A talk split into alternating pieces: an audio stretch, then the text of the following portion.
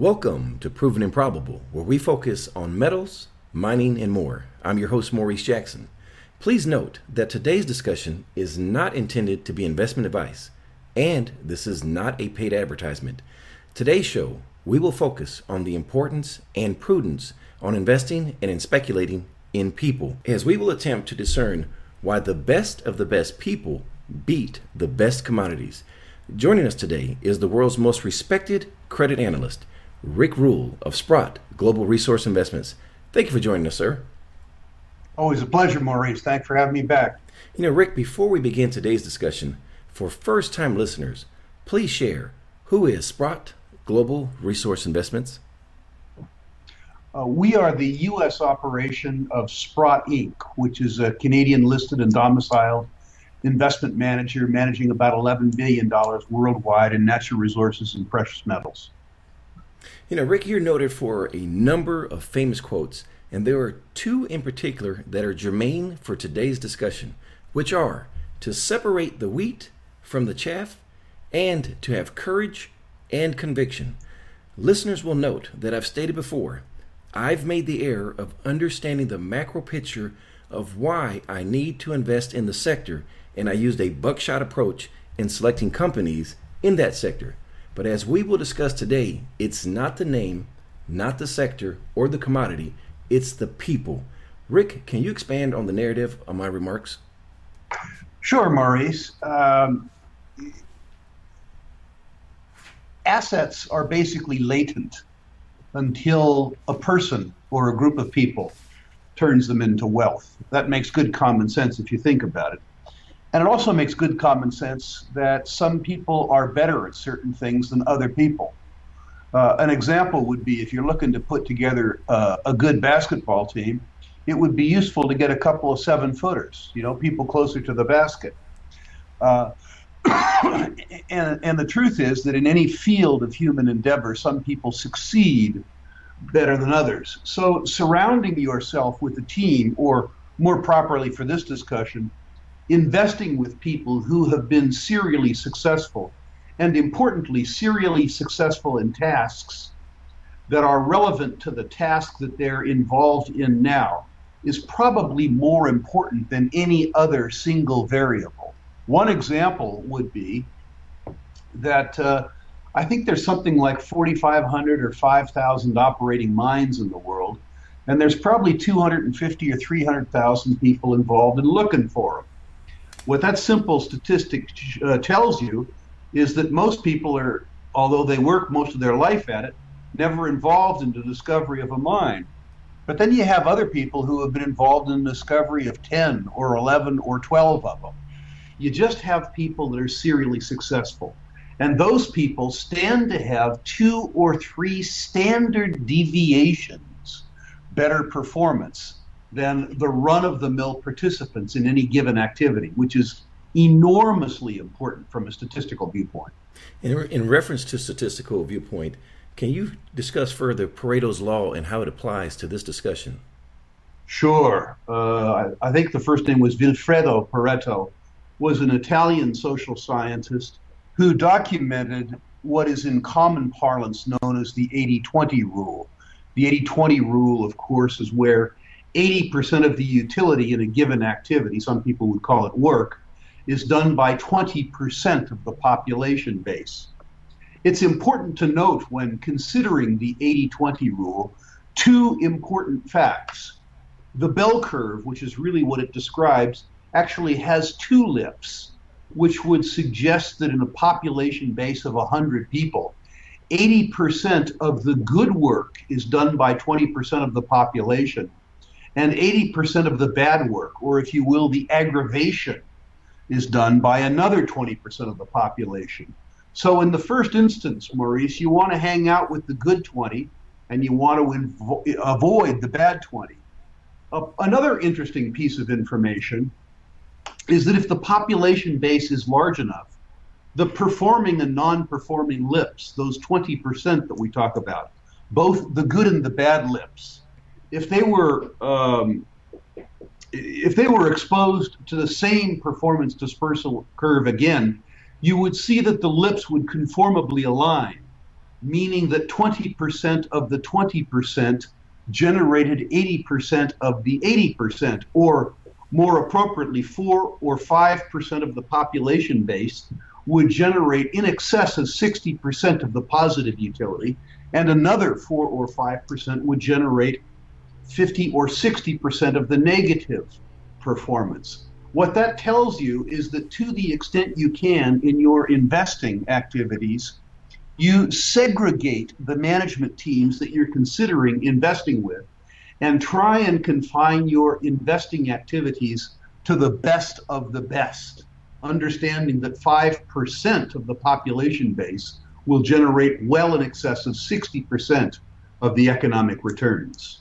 You know, that 5% you're referring to are the serially successful. Uh, what names resonate in that category? You know, Maurice, I've been fortunate enough in my life to uh, manage to invest alongside, I don't know, 12 or 15 of those. Some of the names that come immediately to mind are the Lundin family, both Adolf Lundin, who is now deceased, and his two sons, Ian and Lukas, all of whom are serially successful. Uh, Robert Friedland, who you've heard me talk about before. My friend Bob Quartermain, uh, a different friend, Bob Kaplan, Ross Beaty. Uh, you know, mercifully in my life, uh, I've been lucky enough, I guess, to uh, hang out with a lot of the serially successful people, and I'm lucky enough to be able to continue investing with them often today.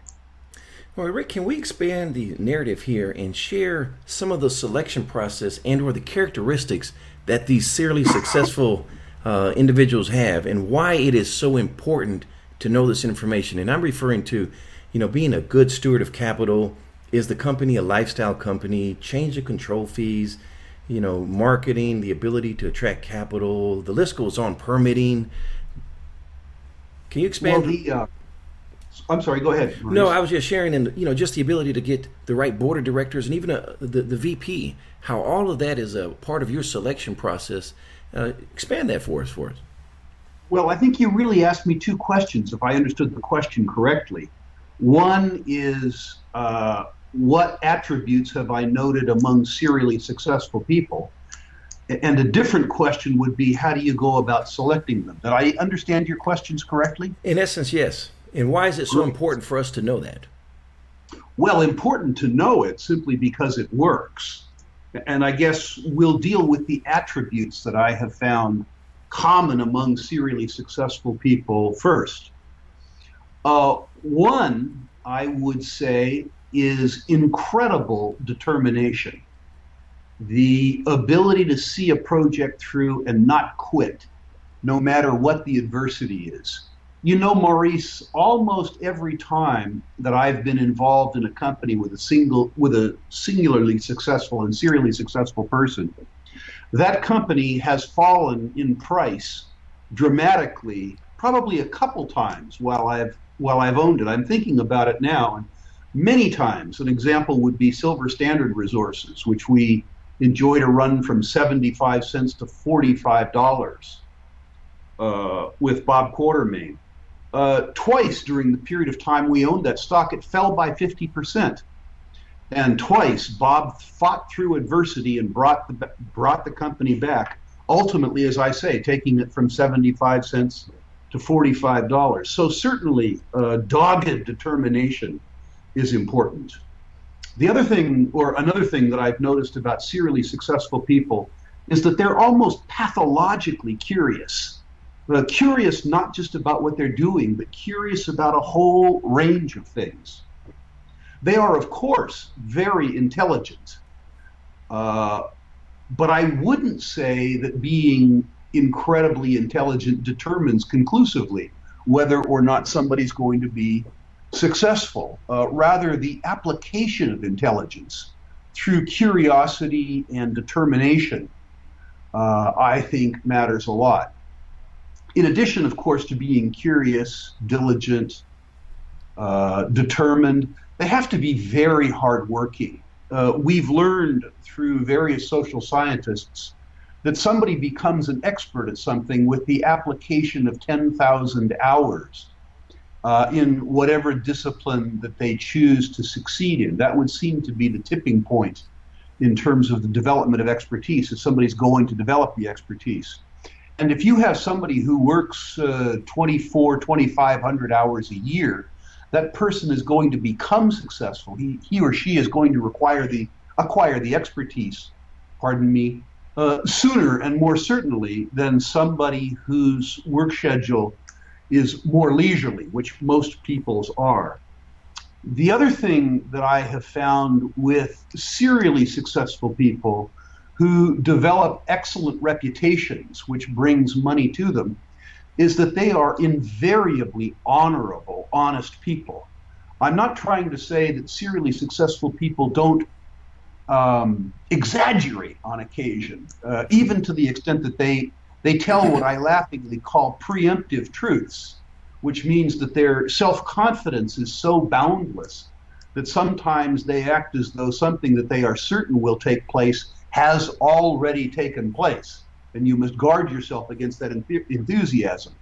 But in my experience, serially successful people do not lie and they act honorably in every regard. Certainly, the serially successful people that I know have been extremely honorable people. Now, moving on and talking about how you can identify and identify with serially successful people, I would say one thing is that the responsible sources of information, yourself included, but also newsletter writers, brokers, and others, uh, should and often do make it their business to describe serially successful people in the context of describing companies. And it's important to note, Maurice, that serially successful doesn't mean generally successful, but rather it refers to success particularly at the task at hand. An example would be somebody who has been a successful biotech entrepreneur who suddenly migrates into software or natural resources, there's no guarantee that the success that he or she enjoyed in one sector of the market will give them the ability to be successful in a sector of the market where they have not yet generated the expertise and experience that made them successful initially. And in fact, uh, you need to refine this a, a lot more directly in order to profit from serially successful people. An example in mining, Maurice, which you've heard me use before, is that someone who describes their success as having taken place operating a gold mine in Archean terrain in French speaking Quebec, while they may have been successful and would suggest to you that they're a mining magnate as a consequence of that, may be less successful if the task at hand is exploring rather than producing, for copper rather than gold, in tertiary volcanics rather than ancient Archean rocks, in Spanish speaking Peru rather than in French speaking Quebec. While both activities are related to mining, the truth is that the skill sets that are involved in both tasks are so different that success in one may hold no promise for success in the second. And it's important too, Maurice, as you suggest, to look at the success in the company not merely in terms of the major ego, the CEO or the largest shareholders, but also look for serially successful people on that team. Has the chief financial officer been successful in the past raising the capital and allocating the capital that's required for the task at hand? Do the directors who are providing, if you will, adult supervision for the company have success in guiding companies in the past? Are the exploration personnel in mineral exploration successful in similar rock packages, in similar terrain, with similar mineralogy? In other words, is their expertise applicable to the task, task at hand?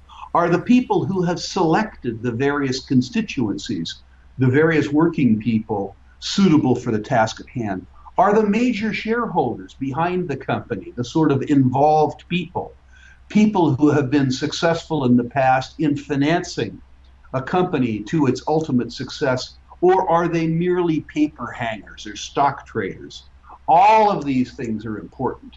And one's ability to assemble facts with regards to human resources, in addition to physical resources and financial resources, will have a big leg up on their competitors who either don't have the expertise or he, haven't even thought about this type of human test.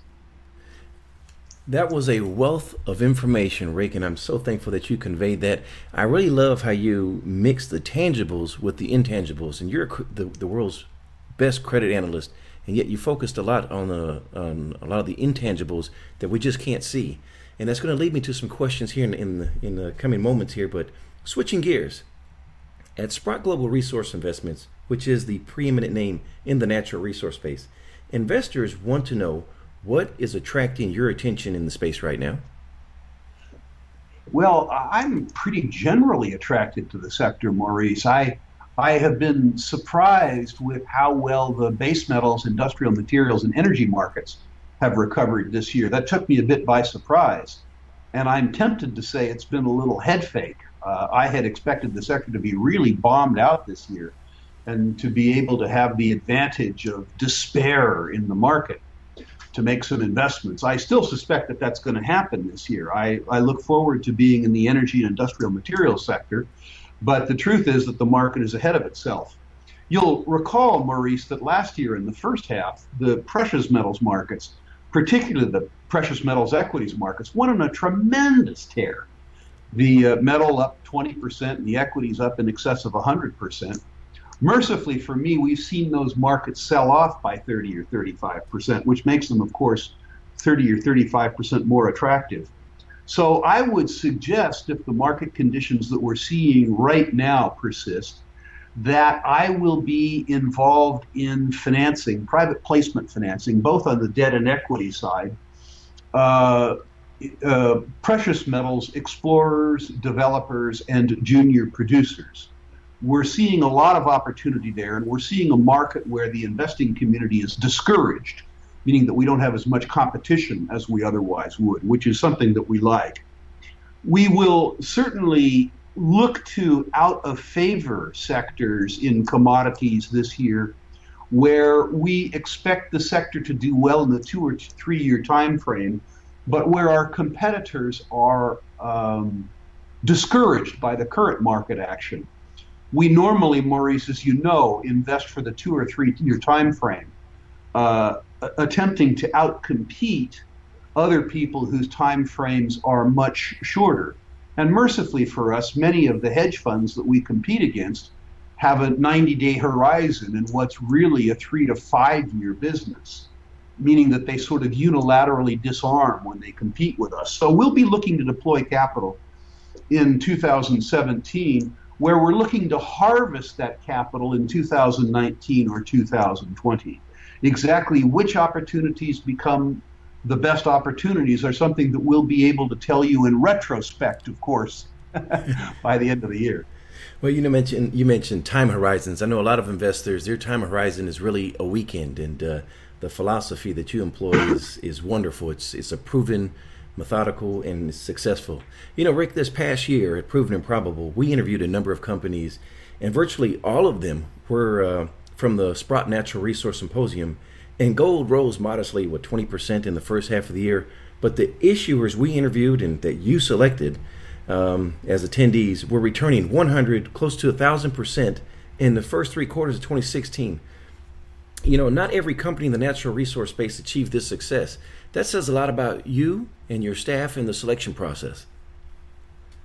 Well, we've been fortunate enough uh, over the years to develop a, a range of selection criteria. Um, what we've talked about today, great human resources. You'll note, uh, Maurice, at this year's symposium, the 2016 symposium, and the 2015 symposium, that we attracted a lot of serially successful people uh, to the symposium, both ex- as exhibitors and attendees. And if I could do a brief uh, commercial for 2017, uh, the same thing will be true. Virtually every one of the serially successful people that I've already named on this on this uh, uh, phone conversation will be present in the 2017 conference. But in addition to that, Sprott spends a lot of money making sure that these serially successful people have attracted them, have attached themselves to assets where we agree with the thesis where they're trying to develop value and where they have access to the financial resources which will allow them to be a success. We've been very fortunate in that uh, our 2015 conference generated uh, investment results, at least the attendees, the exhibitors there, exhibited financial results that were spectacularly in excess of the Toronto Stock Exchange Venture Index, that is the universe of uh, junior exploration companies. And thus far, at least, our 2016 exhibitors have spectacularly outperformed the broader indices as well. It stands to reason if you spend as much money as we do uh, on uh, research, and if you've spent as many years in the business as we have at Sprott, which is about 35, that you should be successful, as you put it, uh, separating the wheat from the chaff. You know, Maurice, the truth is that uh, there are about 2,000 publicly listed companies worldwide that, persort, that uh, purport to be in the junior resource game. And we would estimate that no more than 400 of those are worth anybody's attention at all. And the truth is that probably a 100 of the 2,000 if Pareto's law is to be believed, uh, will generate 60 or 65 percent of the positive utility, that is, the value creation of the whole universe. The point of this is that you not try and understand 2,000 companies, but you try and get a good feeling about 200 of good thou- of 2,000 companies, and then you try to select the best 20% of that 200 company universe which is precisely what we try to do at the Sprott Conference. You know, Rick, uh, you mentioned the Sprott Conference. Have the dates been determined yet? They have, Maurice, but I don't have them off the top of my head. Perhaps we can email it to you or you can link to the conference website. I but certainly yes, will. they have been chosen. All right, thank you for conveying that. You know, Rick, as I'm listening here, if I don't have the 40 years of experience that you have, as a client of Sprott Global Resource Investments, can I get access to these companies? Absolutely. Uh, as a, a client of, of, Sprott, first of all, you'll have access to a uh, account executive who will have access to all of the information at Sprott. But as a Sprott client, you can always email me directly, and I will, at any point in time, give you a review of your portfolio on demand. And I, of course, as the CEO of the U.S. operation, have access to all of the information at Sprott, as will your existing account executive. As listeners would noted earlier, uh, this is not a paid advertisement. I uh, simply am just sharing with you, to me, the best solution and option is Sprott Global Resource Investments, and that's why I feel it's imperative for you to get this information today. Uh, Rick, last question for you. What did I forget to ask? You know, Maurice, I'm not sure that you uh, missed very much, given that the nature of our talk had to do really with the circumstance surrounding people. And I think we dealt with the people question fairly well.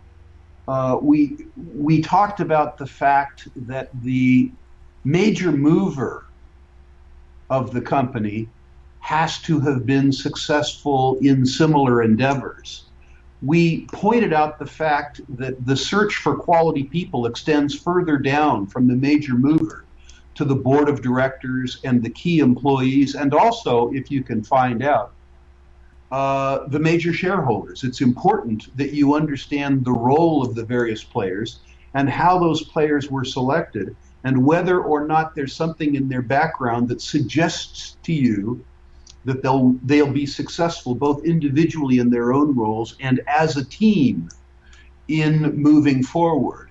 Perhaps, Maurice, in a future discussion, we can talk about the whole process of adding value in junior resource companies, the process of answering unanswered questions, which will help people get a better sense of how the people fit into the role of answering unanswered questions. As you've noted before, Maurice, uh, a lot of this information is available for free on the Sprott Global website, and people can see that by going to www.sprottglobal.com and searching through approximately 200 hours of infrastructure of, for, of free instructional material that we have on the site. Yeah, thank you for conveying that. And before we leave, Rick, if I'm listening to today's show and I wanted to have my portfolio reviewed by Sprott, is there someone that will review my natural resource portfolio? That would be me, Maurice. I am pleased to offer your viewers an absolutely no obligation uh, and absolutely free review of the stocks in your portfolio. It's important that we do that via email. You need to send me an email, and in your text, not as an attachment, but rather in your text, you need to have both the name and the symbol of the stocks that are in your portfolio. I will not give you investment advice, but I will rank the companies in your portfolio, at least those companies which I am familiar with, as well as provide commentary where it is appropriate on a company by company basis. You can email that to me at Rick at R rule, I'm sorry, R R U L E at sprottglobal.com. And for our listeners, please note uh, in the subject line, put in proven and probable to help streamline your emails. Uh, last but not least, please visit our website, www.provenandprobable.com through Miles Franklin Precious Metals Investments, we offer gold, silver, platinum, and palladium, offshore storage, and safe deposit boxes which are fully insured and secured by Brinks, and self directed IRAs. The website again is www.provenandprobable.com. Rick Rule of Sprott Global Resource Investments, thank you for joining us today on Proven and Probable. As always, Maurice, thank you. All the best, sir. Thank you for joining us today on Proven and Probable. Remember to like and subscribe for more conversations with the most respected names in the natural resource space. Check out our website at www.provenandprobable.com. The information presented on Proven and Probable is provided for educational and informational purposes only, without any express or implied warranty of any kind, including warranties of accuracy, completeness, or fitness for any particular purpose. The information is not intended to be and does not constitute financial, investment, or trading advice or any other advice. You should not make any financial, investment, or trading decision based on any of the information presented without first undertaking independent due diligence and consultation with a professional broker or competent financial advisor.